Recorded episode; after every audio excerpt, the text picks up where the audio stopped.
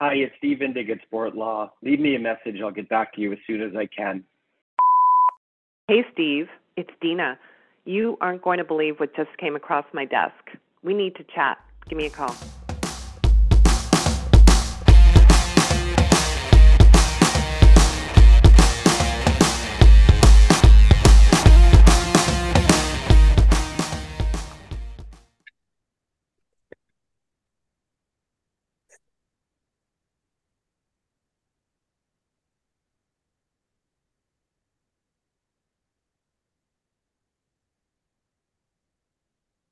Welcome to the latest episode of Sportopia.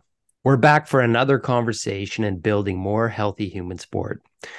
Today, we're doing something a little special, and we brought our friend Carrie Dawson along for the ride. For those of you who haven't been introduced to Carrie yet, we'll give her a moment to introduce herself before we get started. Hi, Carrie as we head into the fall, the Hope on the Horizon tour that's being brought to you from Sport Law and the CCES is picking back up. Before we head into our next four stops on this cross country tour, we wanted to spend some time talking about what we heard this spring in PEI, Newfoundland, and Labrador, and also the Northwest Territories. This episode will feature two parts. The first part is a conversation between Steve, Carrie, and myself about our perspectives on what we heard from sport leaders this spring. The second part will include a conversation between Dina and the three sport leaders who brought us to their provinces and territories to speak about legally sound and ethically driven sport organizations. Before we get started, Dina, what's coming across your desk this week? Well, something fascinating. It's actually not a sport gig, which is interesting. I'm uh, I'm going to be heading out of province later on to talk to a board of directors about their behavior. And this was a referral from a sport client. He appreciated the way I could help people navigate difficult conversations. And what he was observing, Steve, is that as people went virtual in their meetings, poor behavior like people not showing their faces on camera, people not showing up for meetings and not providing a reason people drinking wine, people in different stages of undress. We've all witnessed, you know, people behaving badly or what we call it sport law PBB. And what I'm really conscious of though is coming to this meeting with deep compassion so that I can kind of tap into my skills as a facilitator and coach. And I think when they feel that, they're going to feel less judgment because I'm not there to judge them. I'm actually there to help them acknowledge that throughout the pandemic, we've been exposed to so much harm and hurt and disruption. And people you know weren't as conscious. They weren't stepping into their normal ways of being. So it disrupted everything in their lives including treating each other with kindness and respect. So you'll appreciate this steve to center myself and to ensure that i, I can kind of walk into this meeting because it'll be the first meeting back get this in three and a half years in, in person. person. Mm-hmm. Yeah. Yeah. So what I did is I looked at their values, and their values are an acronym of their organization respect, success, and belonging. So I'm going to use those values as a way of framing the conversation and seeing if we can inject you know more respectful engagement between the the different directors the second important point is many of them have never met each other in person so I'm really excited about the conversation. Uh, what about you, Steve? What's coming across your desk? Mm, lots of legal shenanigans, as always. Quite a few, as I like to say, things come in three. So just before I took a week off, I was dealing with a trademark issue between two national sport federations, basically trying to ensure that their stake of a trademark is clear. And that will continue this week, in addition to some of our clients having some older trademarks coming up for re registration. They're good for 20 years. And after 20 years, they have to be re registered or they come back into the public domain. So I'll be having a conversation later today on renewals and whether it's there's value in renewing the mark. And one of the other two things that uh, I'll be doing this week also is uh, more policy development and more bylaw writing. So it's oh. one of those jokes that I kind of I've always said to myself when I started doing this 20 years ago was how many bylaws are there to write because is there really a career in amateur sport? How many policies are there to write and and the answer is a lot. So uh, a lot of what we've been doing for the last three decades continues to be uh, in the forefront. So that should be my my week this week.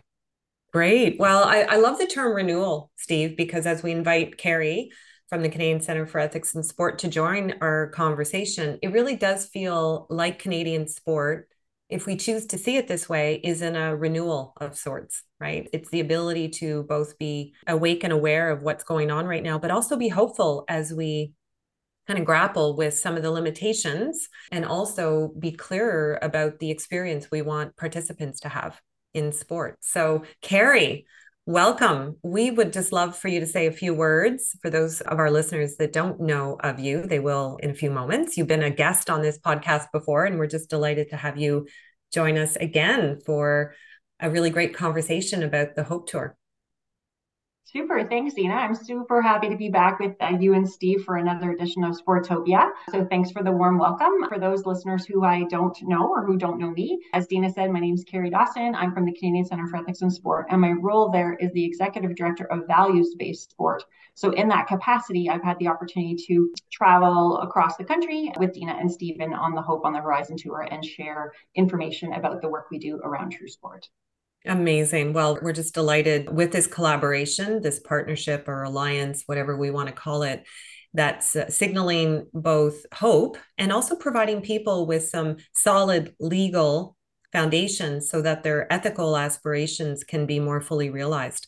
So before we kind of jump in, or maybe actually let's jump into the conversation, deep end of the pool, I'd love to know what was your highlight so far on the tour? You know, pre COVID, Dina, I was probably on an airplane at least twice a month across the country for different presentations and meetings with clients. And then, of course, when COVID hit, uh, the airlines well, they didn't shut down, but traveling became very complicated and in some respects dangerous. So I was super excited to be able to see some of our people, to see some of the people who we have long-standing relationships with, and also to meet new people because it had been approximately three years since we were able to see people face to face. So I, I, just loved seeing the personal relationships, the the renewal of those relationships, and to be able to talk to people and I, I know we'll get into this in a few minutes but uh, some of the big takeaways but it was just great to remember and revitalize ourselves and hopefully within those provinces and territories as to why we do this. I know particularly when i got involved in sport and sport law i was excited to be on the playing field and see a lot of what happens in the sport community. And the reality of that is I spend a lot of time on the phone, on Zoom calls, and in front of my computer, and sometimes forget about the fact that people play and the benefits of why people participate in sports. So it was really great for me to be able to get back out and see the volunteers and the paid staff and try and revitalize what we're all trying to do and create that really cool environment for people engaged in sport. Mm, I love that you're tapping into your why. As much as it was maybe helpful for us to breathe and not travel as much as we were traveling pre pandemic, it's also really inspiring, isn't it, to be with people as we engage in conversations about healthy human sport. So, Carrie, what about you? What do you want to share?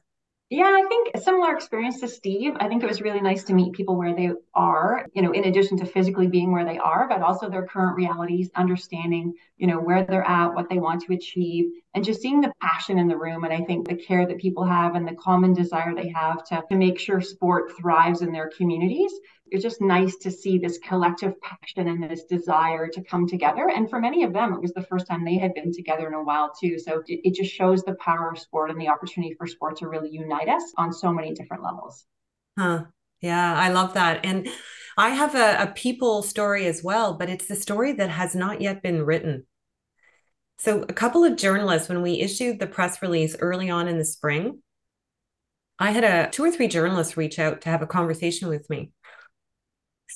And at the end of the conversation, they both said, independent of each other, I'm not sure how to take this story. I'm not sure yet how to write this story.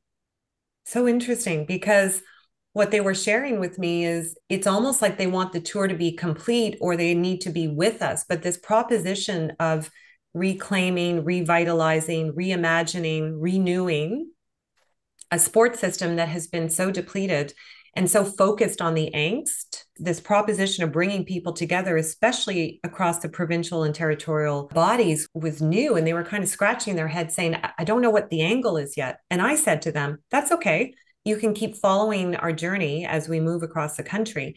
The other thing they wanted to know was, well, when will it be over? And my response was, we're not sure yet until people feel like that this part of the conversation has been had and it's done the restorative work needed so that we can get to the other side.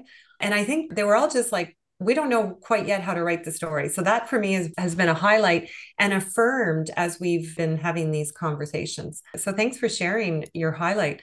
If we now kind of make it more practical, which Steve loves, what's been your biggest takeaways? Maybe share with our listeners what have been some of the really practical takeaways? Carrie, maybe we'll start with you. Sure. I think the biggest takeaway is there's absolutely an appetite for action. You know, people want to get back engaged. They want to do more. They want to do better. They're looking for meaningful change. They understand the power of sport. We've heard they want to reclaim it. They want to make sure that they're collaborating, that they're working collectively, that they have a holistic approach so it's not just about the person, the participant on the field. It's also about the volunteers and the, you know the officials and all the other people who have an important part. And so there's this collaborative energy, I guess, and people want to really embrace sport and make sure that it can live up to its potential. Mm, yeah, I, that resonates. Having witnessed people kind of relax into the conversation as as each of us are sharing in these boardrooms and gathering spots. Steve, what about you? What, what are some of your biggest takeaways? We had great turnouts at all three locations, and the medium of each person there was a bit different. So some would have been swimming, some would be hockey, some would be court sports. And what I found was there was consistency more on the messaging or the concern from participants about feeling alone, feeling isolated, feeling overwhelmed with the changing nature of sport and the changing nature of society, and the two areas meeting together. And, and for me, the biggest takeaway was trying to find a better way or a better ability to share and to have consistent resources, to have consistent conversations, to share resources. And one of the favorite things that excites me these days, and I know the things that excites me, like bylaws sounds a bit weird, but I love amalgamations. I uh-huh. love when organizations are trying to make a bigger pie rather than trying to share the same pie. And instead of having three AGMs and 30 people on the board and three treasurers, well, why can't we make one bigger pie? And I really like that idea. So I, I think sports still struggling a little bit with the ability to share and the resource side, but I that really excites me that there's opportunities. And I think one of the things that we hopefully inspired people was to let them know that they're not alone, that we are out there and there are other people out there and not just their provincial territorial organization is going through this, they they all are. I thought that was a really cool benefit, a great takeaway was to let people and to remind them it almost bothers me, Dina and, and Carrie, when people will come up to us and say, Oh, I didn't know you existed and that how you could support us. You know that that's disappointing but uh, it, it's also inspiring to let people know that we do exist. And yeah you might be new to sport and you're hiding under a rock because you don't know who we are. But uh, that's the inspiring part is to let people know that we're around and other resources around and, and people aren't going through this issue by themselves. Mm. yeah. I so appreciate that steve. We didn't know you existed. You know we've heard people talk about true sport that way right? When you say, Did you know there was an organization that did anti doping work? They're like, Yeah, of course. Like, huh. Did you also know that same organization has proactive responses and a, a social change campaign that's been around for 30 years, almost as long as the anti doping efforts? That's trying to prevent all these unethical practices and unnecessary harm.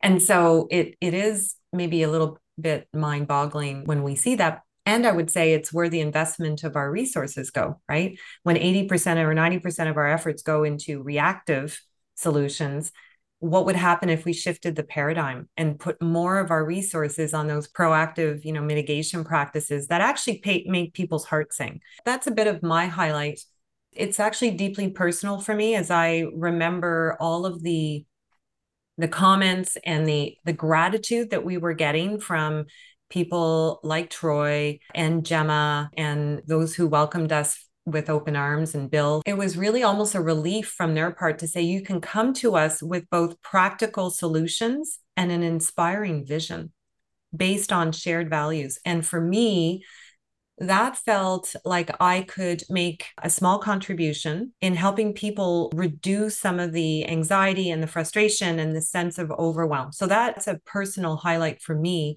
And then more practically, when I think of the eyes that were looking at us as the three of us were sharing some of our stories, it was the mixture of shock and awe.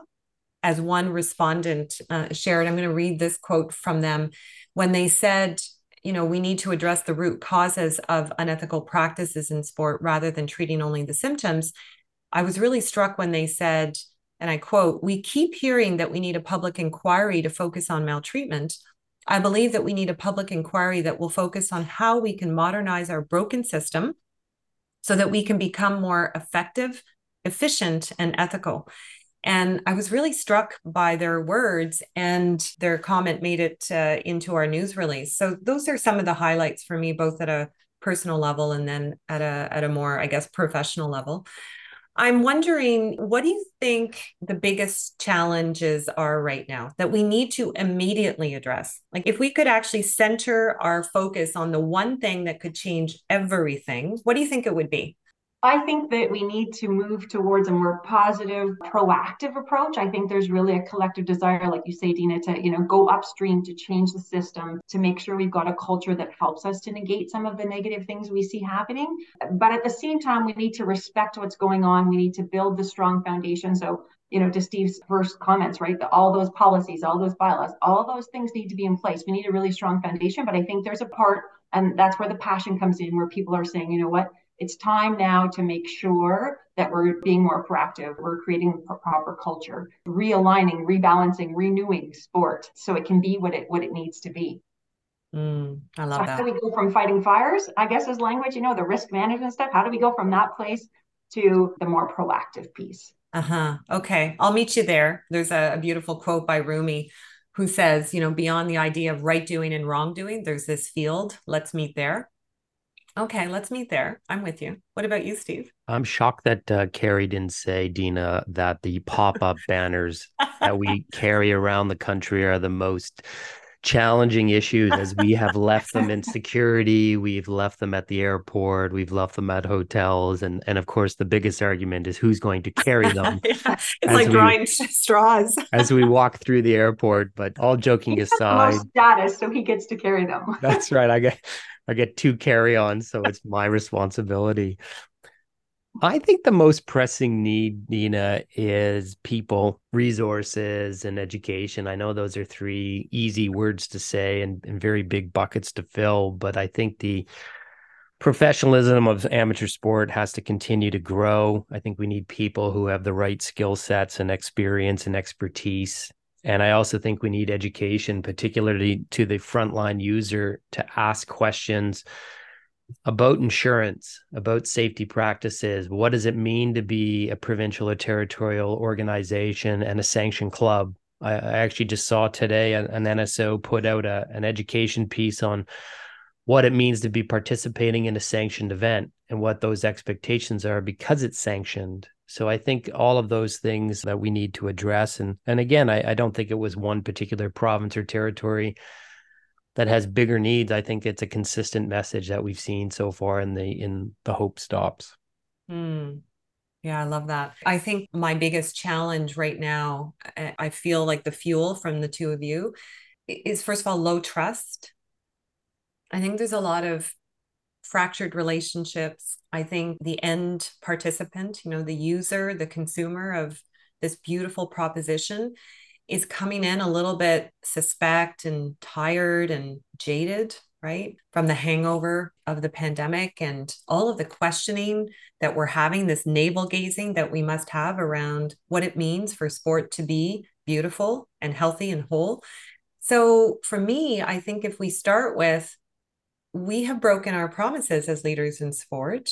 We haven't delivered on an exceptional sport experience writ large. So we have to earn the trust back from the people who are entrusting us with their children, because that's who the vast majority of people are. And as parents here, right, we all love children. When I think about my happiest times in sport, yes, serving and walking into the Olympic Stadium, you know, several times over is is stands out for me. But more importantly, it's the joy I experienced in serving in the community with these little kids kind of running around my my legs and saying coach d coach d. And so if we remember that the biggest challenge is for us to regain trust for me that's hopeful because right after that we can now move towards a shared vision and i i feel hopeful and optimistic because we have people new people now that are coming in to leadership positions that i think are are the right people at the right time to be contributing to this reimagining effort that we were moving towards. So yeah i think when we think of trust it's the one thing that can change everything. So that's what i'm hopeful about and, you know, as we wind down our conversation, I'm wondering, you know, what are you most looking forward to as as we look ahead to the the fall tour? Like what are you actually hopeful about? I'll start. Uh, I really like reminding people that they're not alone, that there are other people like having similar experiences there are people who can assist or help or at least point an organization or a person in the right direction so i just really like the idea of, of creating an environment where people can get together and share their thoughts and experiences and, and again to let them know they're not alone. So that really excites me as well of course continuing to see friends and colleagues across the country as we continue to travel and, and carry the pop-up banners. Great. What about you carrie? Steve's hoping we all get more status so we can help to carry the pop-up as we continue this tour. Uh, no, seriously. I'm looking forward to just meeting more people and to listening and to learning and to meeting them where they are. I think that a lot of gaps have been identified. And so we're in the process now of helping people find solutions and sharing, as Steve said, you know, within the room and then from province to territory across the country I think that I'm just looking forward to empowering the people. There are good people who care a lot, who have a lot of passion and who want to do good. So letting them know that groups like the CCES, True Sport, Sport Law, that we exist, you know, from the from the top of this conversation, that we exist, that we're here to help, that we can be a connector. And I would say, Dina, also to continuing to write the story. I go back to what you said about the media. I don't think the story has a beginning and an end. I hope the story never ends. Sport is always changing. There are always new people participating, new people volunteering. So so our work is never done. So it's really just this is just a continuum in our ability to help to write the story of all that is good about sport and how we can help people to achieve that. Mm. I feel relieved, right? When we let go of we're supposed to have this outcome by this timeline and you know we're going to get rewarded for this. It's such a relief to just step into this kind of next leg of the tour with learning and appreciating everything that that the hundreds of people who participated and shared their hopes and their fears right now. It is it's a relief actually stepping into this next iteration of the conversation. And like a wave right that, that builds over time I feel like the two of you that this is going to be so inspiring to listen and learn and then share what we've come to know and what we're hearing.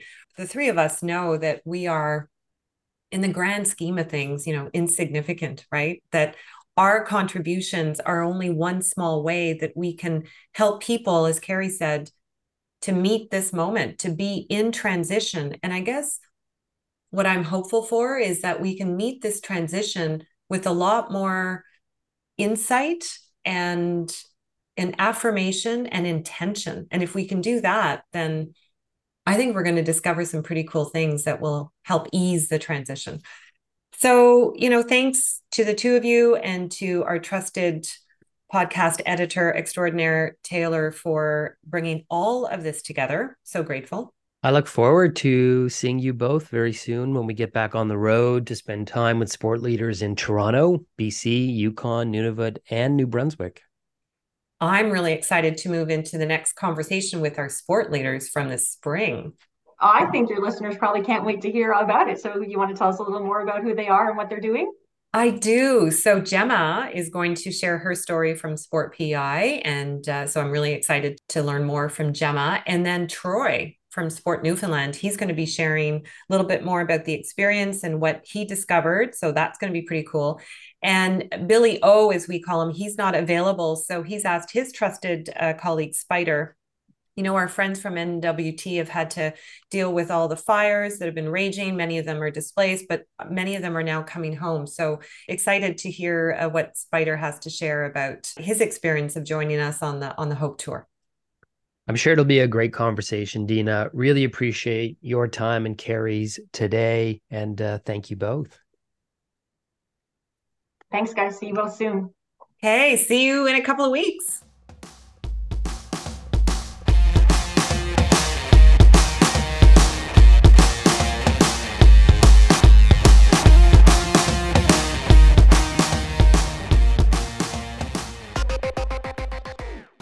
Hi, well, welcome everyone to this special edition podcast of Sportopia. We are just so excited and thrilled and actually really grateful to the three organizations, Sport PEI and Sport Newfoundland and Labrador and Sport North for saying yes to hosting this tour about bringing more hope to provincial and territorial sport organizations through legal and leadership knowledge and sharing. So, thank you to the three of you. I'd love to maybe just so that our listeners can learn a little bit more about you.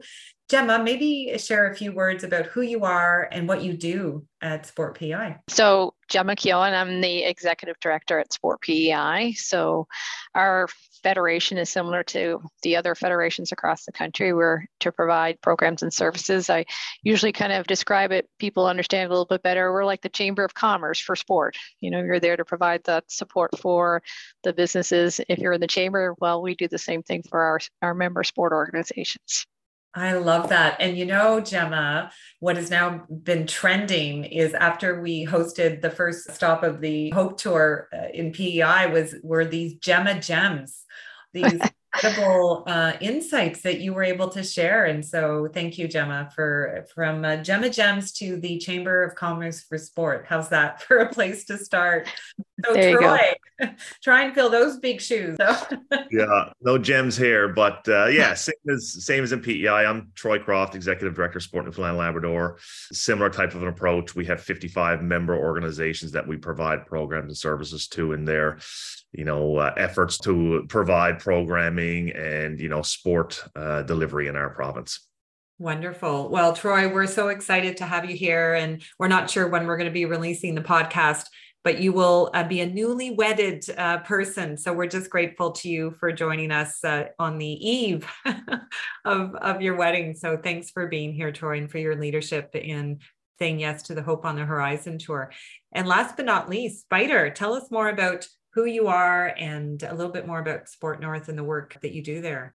Yes, uh, Thank you. I'm Spider Jones. I'm a Sport North Federation stepping in for Executive Director Bill Othmer. I do special projects work for Sport North. Uh, most recently, we had a online uh, sport leadership summit supported with by SIRC, uh, Kim Gertler and the fine folks there. We have 30 territorial sport organizations similar to uh, and do similar work to what PEI and uh, Newfoundland do, looking to uh, support them to you know use sport to be a vehicle to help people become them best their best selves, persevere, engage. You know, we are all forged by sport.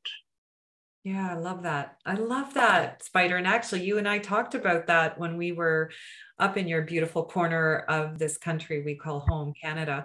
And I remember you using those exact words forged by and through sport. So thank you for bringing that language into the conversation today. So let's start maybe, and, and we're not sure how we're going to do this. We want this to be playful. Uh, in the end, we really want to help inspire more of these deliberate conversations about legal and leadership issues. And so maybe we'll start with what did you most appreciate as the host, because the three of you were hosts for this event?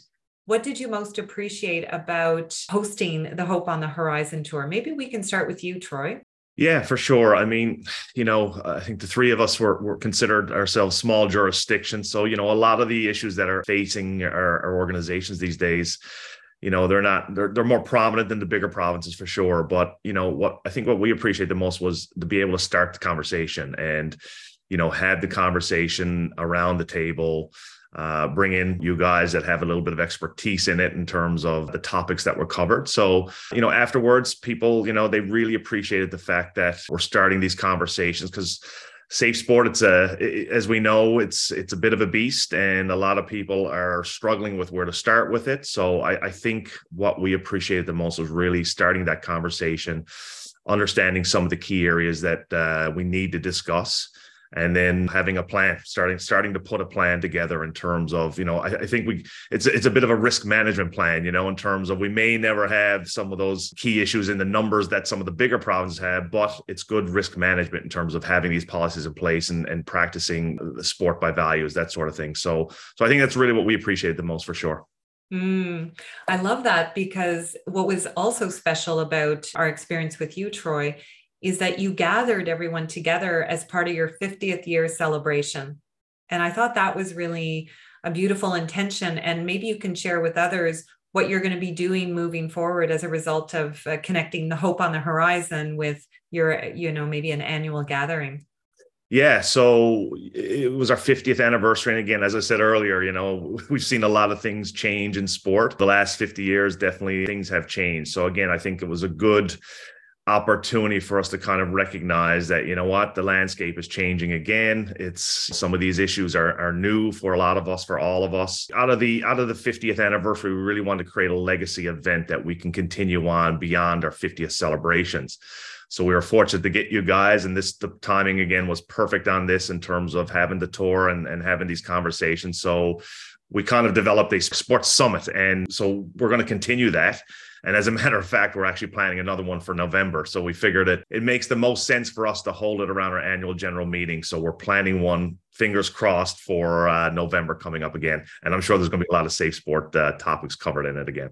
Yeah, fantastic. And I, I really love and appreciate that you've uh, situated this from a risk management perspective, right? And, and if we plan to deal with these things that are somewhat scary and big and can feel a little bit daunting. And we put some structure around it and we have legal expertise. And as you said, Troy, we connected back to our values. Maybe those big things that we're really are worried about won't come to pass. So thank you for sharing your experience with this. And we're just thrilled that you're going to keep gathering people in, in having these meaningful conversations. What mm. about you, Spider? What did you most appreciate about the gathering in NWT that we had? Well, I think first of all, we we need to recognize that um, we had two of the top players from sport law, you and Steve Indig, come and present. We very much appreciated that. You came uh, well, not just sharing what was on the landscape coming down down the chute potentially that uh, sports need to be aware of and need to possibly address, but you also came with solutions. You talked about uh, offering to review insurance policies to see what's in them or not in them that could uh, affect us from a legal front.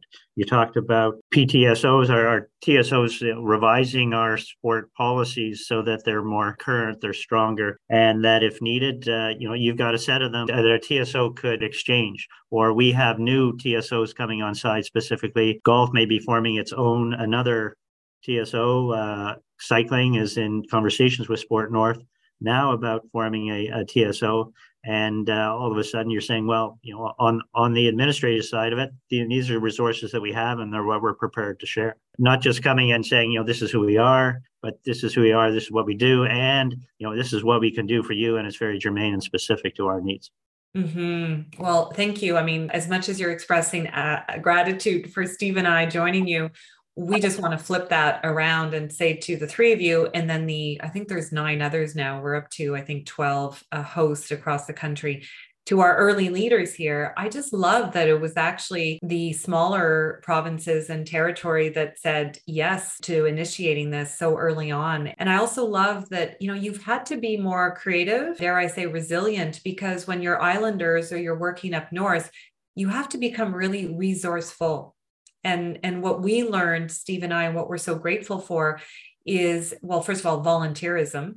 Most of the, the leaders inside your ecosystems are volunteers and the heart and the passion and the commitment is undeniable so I would say that's true, Spider. What I also noticed is how people maybe can come together and we can make better use of our resources by sharing. We don't have to reinvent the wheel. So that was a, a certainly a gift and what Steve and I learned and appreciated from having spent time two really beautiful days with uh, with your people. So thank you for that, Spider. Gemma, so from uh, Troy and, and Spider over to you. What did uh, you most appreciate being the, the first one to kick off this the thing called the Hope Tour? Yeah, I mean, I, I agree with everything that Troy and Spider have said so far. And I think for us, it was also about gathering. It was about bringing our sport representatives together in a room.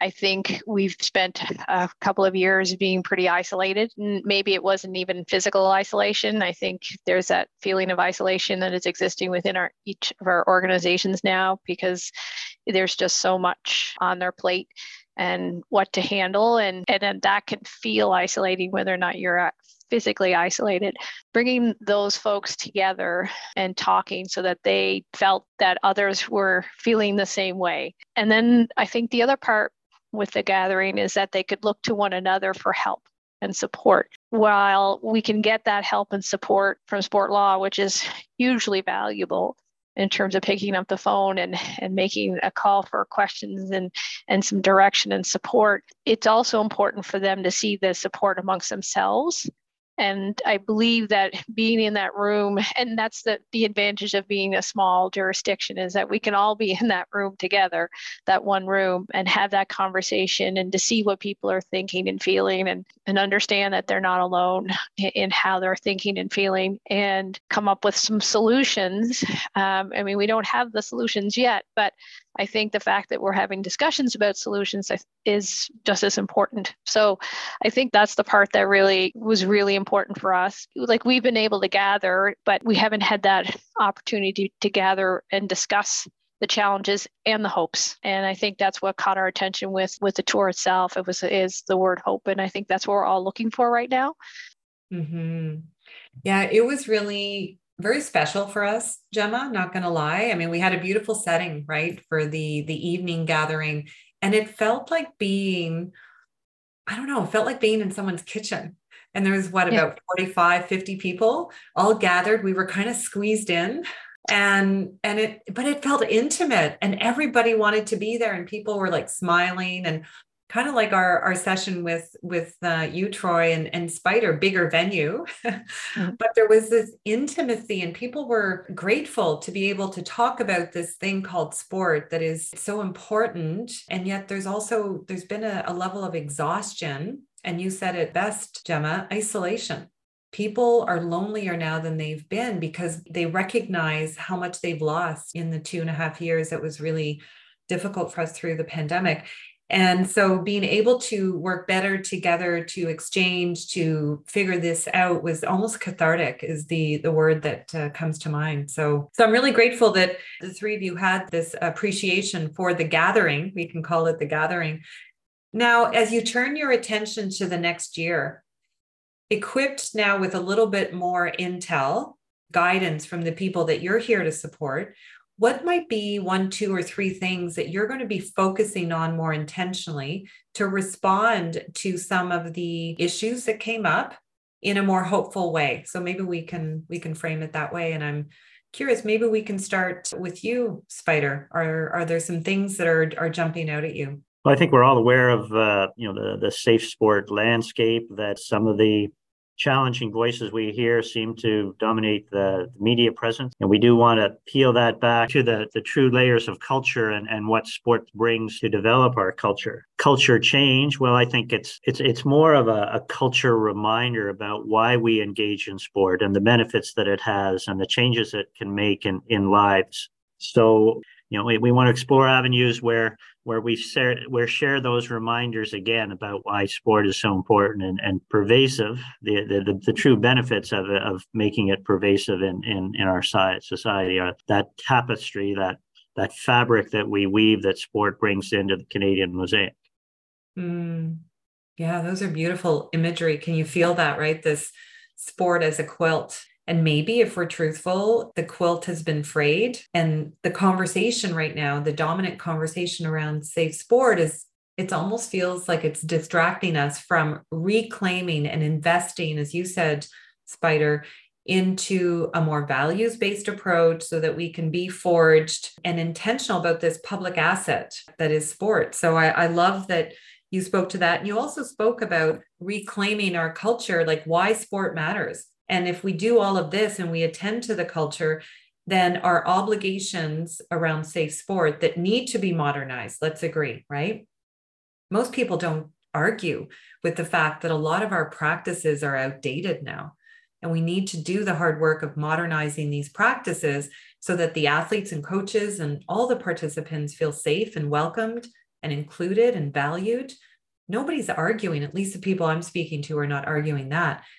What is difficult though is if we're only talking about the threats and the unsafe practices, it can be exhausting and depleting. So thank you, Spider, for saying, yeah, we want to actually double down on a more values based orientation on you know why sport matters. That's a, a beautiful invitation.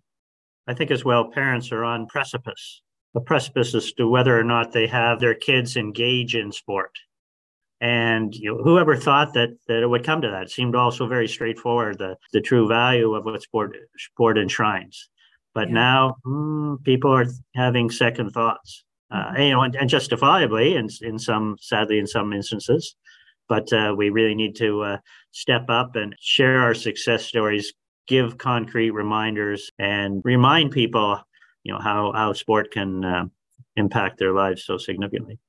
Yeah, it's beautiful. It's, so what I love about that is, you know, when sport is at its best, dot dot dot, fill in the blanks, right? Thank you for that, Spider. Really beautifully shared. What about you, Gemma? What are some of the things that you're going to be focusing on over the next year?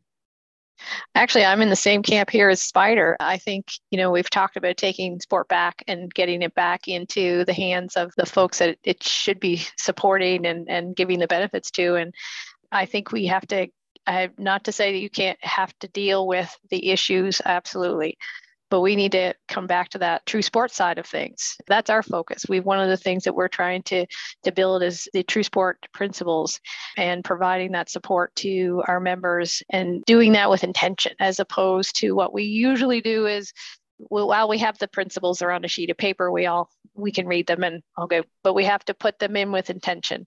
And so, you know, and if that means you have to do it one team at a time or one person at a time, that's okay. We can start there. But it's bringing those true sport principles into action and, and, and with intention. Because I think if we start there, we will mitigate some of the issues that we're having to deal with now. Because I think the benefit of sport is still there. And that's why I say take it back. We do know that it does benefit. We do know that it can create some significant benefits from a health, wellness, um, achievement, uh, whatever aspect you want to pull on it, it can do that. Um, we just need to get that back and start there and start building those blocks up again. And if we can do that, that would be pretty significant in my mind. That's basically, I think Spider and I are on the same page. we want to build that positive side again. Yeah, I love that. These seven principles of true sport that you spoke to, Gemma, right? Being really intentional of beginning with the end in mind. What do we want sport to be more of? We want it to be kind, right? We want it to be respectful. We want people to excel at their own pace. We want them to have fun. We want them to stay healthy. We want them to give back. So, those seven principles of true sport which were created in alignment with Canadians over and over again, right? Through focus groups and research and evidence. It is so elegant and simple, and yet we often make things more complicated. So, Gemma, I love that you use the language we are going to take sport back. And there's a hashtag, I'm sure, in there with a t shirt. Another Gemma gem. so inspiring, Gemma. Any any other further thoughts before we go to Troy around one of some of the things that you're doing to intentionally help support your PSOs in in bringing true sport in a more holistic way? Well, I, uh, we were fortunate to get some support from the province, uh, and we've hired someone to do some work in the area of True Sport.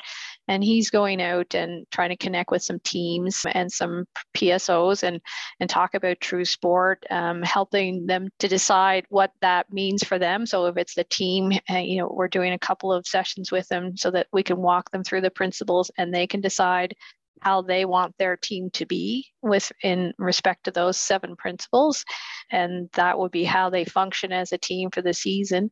So we're we're starting to try to do that kind of work and trying to connect more with the PSO so they can figure out how to intentionally put that into their clubs or their teams as well. Mm. You know, Gemma, what's coming up for me, and I'll, it'll be curious to see Troy and, and Spider what you make of this, there's a little bit of talk now, right, around an inquiry, a national inquiry into unsafe practices in sport. And for a while now, I've been asking for the same thing. Over well over a year ago, I wrote a, a blog that that said, you know, a public accounting is needed to save sport. And yet in there, I made the link back to Dubin Inquiry because I was a, a small journalism student uh, at the time, and I was really interested in what the Dubin inquiry was saying about doping in sport. Dubin himself at the time said, We don't have a doping issue, we have a moral crisis. Fast forward 30 years later, we're seeing the same thing. We don't have necessarily, it's not that we don't have a safe sport issue, more so though, it's we have this vacuum in terms of the morality, or as Gemma said, wanting to be more intentional about carving out the kind of sport that we want. So, what's really interesting for me, someone who's been involved in the sports sector since 91, I would say that the CCES at the time created True Sport to heed the wisdom of Dubin. So, True Sport's been around since 95, right? And so, it's part of me wonders what's a girl got to do? like, what's a guy got, what's a person got to do to be more proactive? What do you think will it take for us to address some of those most important things in a way that's proactive, which is what two of you have been saying. So, Troy, uh, any thoughts on what you're going to be focusing on over the next year? Yeah, I mean, we're going to be very intentional about this as well in terms of, you know, we really want to connect with our members. I mean, a year is not a long time, as we know. Before we know it, we'll be back here a year from now talking about the progress over the last year. But but we want to make sure that we're addressing the issues that are important to our members and, and help them understand the whole process. Because, again, as we talked about, there's a lot of elements to this, and we can go full steam ahead and we can throw things at them. But if they're not prepared to understand what it is they're implementing into their programs, that will be challenging. So, I think we're we're definitely going to be spending the next year connecting with our members, ensuring they understand what it is that you know uh, safe sport is all about. What are the uh, elements of it that's that's important to their organization, and then of course educate and equip them with resources is probably going to be the next piece for us in terms of making sure. Because again, we all know our volunteers. Most of our organizations are run by volunteers.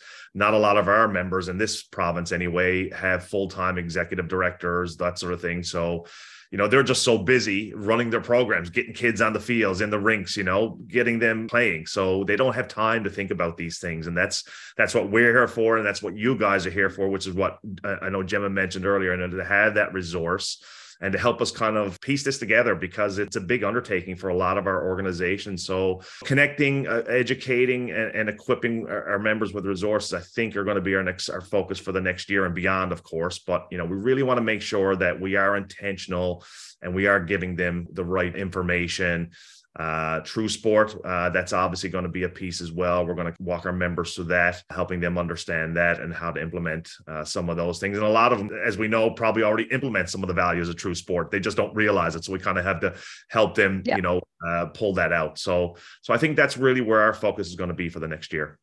Yeah, everybody's laughing or smiling at what you were saying. Yes. And that's the power of bringing a unifying language like true sport to signal a lot of what we do intentionally or intuitively anyway when sport is at its best, right? Yeah, absolutely. Yep, yeah, absolutely. So, yeah, I love that. And so, a couple of things before we close off our time together. Thank you so much to the three of you. What you spoke to, if imagine if we had a national inquiry that actually spoke about the state of sport, because as you pointed out, Troy, it's virtually impossible for us to continue in this way. You know, the sports system that was designed in the 70s is not the sports system that we need. A more modern expression that takes into account the complexity that underpins our 2023 reality. When sport was designed in the 70s, it was a very different world back then. We're different now.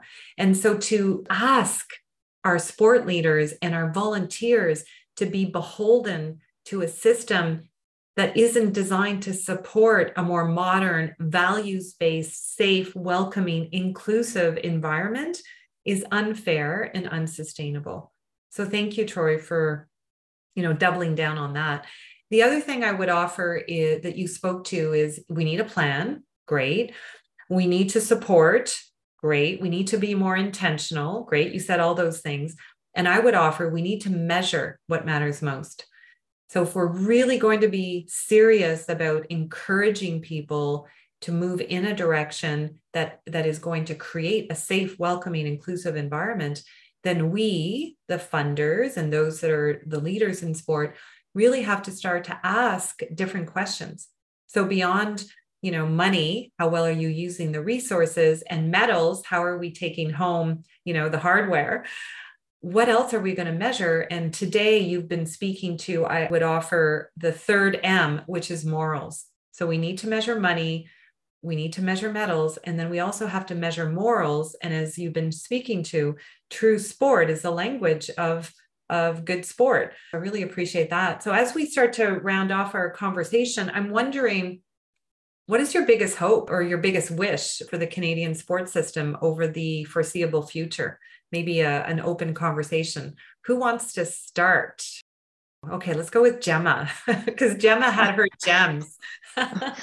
no pressure. No pressure. Um, I mean, I guess if we were talking about being hopeful, I still think uh, all my hope still rests in the people they are going to be those volunteers and the coaches and the athletes and the leaders in the room and it's still the people that are going to make the difference here. You can have all the policies and procedures in the world and yes you need to have them but it's the people that are going to make a difference and they're going to either they're going to make the change because they need to make the change.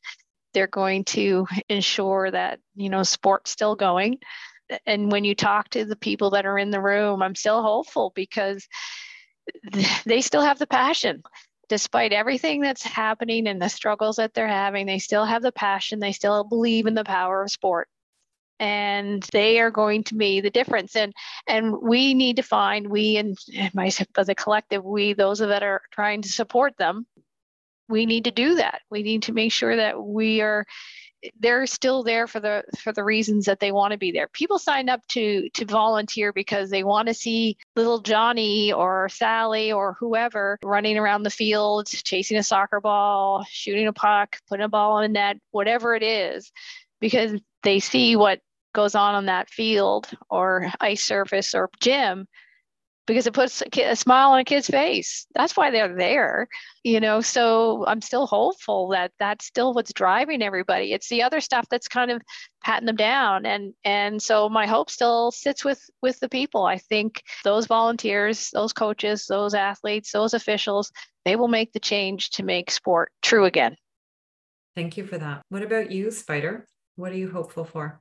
You, you know, when you talked about, you know, we need to to carve out the sport that we want. And Gemma, you talked about believe in the power of sport. I think we're each of us, you know, need to double down on crafting belief in sport. That we're in the sport inspiration business, and what have we done today to inspire sport? And when we do that well and with passion and, and, and purpose, then on the backside, we'll be addressing the you know the challenges that we have by some poor players in in, in the sport environment. What have you done today to inspire sport? Oh, I got shivers. we are in the sport inspiration business. What a beautiful thing to strive for. Thank you, Spider. So from Gemma Gems to uh, Spider's sage advice here. That that was pretty that was pretty powerful. We're in the sport and inspiration business. What about you, Troy? As as we get ready to conclude our time together, what, what's sparking for you? Yeah, I mean, along the similar threads, I mean, I think, you know, I'm hopeful that sport becomes more inviting. And again, not just for the participants, but I think for the volunteers, especially sport is so dependent on volunteers. And I'm a sport parent myself. I have three kids that play different levels of sport. And, you know, you, you go to a gymnasium or you go to a field or a rink and you, and you see it. Abusive officials you know just you know one thing. I mean we know our volunteers are hard to come by. A lot of volunteers that built this system in the 70s are still around today. And you know and not listen a lot of them do great work no doubt about it but again if we're looking to recruit new people and and bring new volunteers into the system my hope is that we can be more inviting in terms of all of those uh, aspects that have the negative connotations on them right now. So, you know, just uh, again, the participants, and I think Spider mentioned earlier, the parents are looking for, you know, there's just so much competition out there now, now for the kids' attention and for the kids' participation. I mean, if we can become something that's true sport, has the values, and parents see that, then they're going to choose sport. And again, I think same as Spider and Gem, I think, you know, we can inspire people to want to participate in sport and we just need to be more inviting and make sure that we have good volunteers and we're still able to recruit volunteers for the system because we need them. Mm-hmm. And I think if we do that well, then not only will we be getting athletes and, and parents and, and officials, but you know, business will want to get on side. This landslide of embracing sport, and I want to be part of that. I can be part of that. I want to play my role. I can contribute to our strong moral character, that tapestry of what sport brings to Canadians. Mm-hmm. Well, this has been delightful. Imagine, you know, getting to connect with the three of you again, all in the same Zoom room. That's pretty extraordinary for someone like me. I want to conclude with a couple of things. First of all, just to say thank you again to the three of you who are doing exceptional good work in the middle right? We have national level sport that is trying to do good work, pan Canadian work, systemic work, and also respond to what's going on internationally. And then we have community based sport that's delivering the goods on the field and the rinks, uh, on the ice, as Gemma said earlier. And then there's people like you in the middle, right? That's trying to do both. That's trying to ensure that this fabric that you were speaking to, Spider, is one that is responding to the times and not getting overwhelmed by the mammoth amount of change that we're seeing now. And we would agree, much needed change. So, you know, Troy, your your big gift uh, above and beyond many, I felt uh, for people to be thinking about what you were inviting us to do is to be intentional by design, not by accident. So that was pretty extraordinary. For Gemma, you know it's all about the people. The people are going to be making the difference. So can we resource the people so they have what they need to continue this amazing work? And you know from you spider this invitation to be forging and be forged by and through sport in a really powerful way to ensure that this fabric as you called it is going to lead to this inspiration and, and let that be our call to inspired action. So, just so delighted to have spent uh, this time with the three of you. We look forward to sharing your great wisdoms with everyone as we move forward across the country. And just so grateful that you said yes so early on so that we could kickstart this new conversation about the kind of sport that we want. So, from us to you, thank you so much and look forward to, to our ongoing collaboration as we reclaim sport.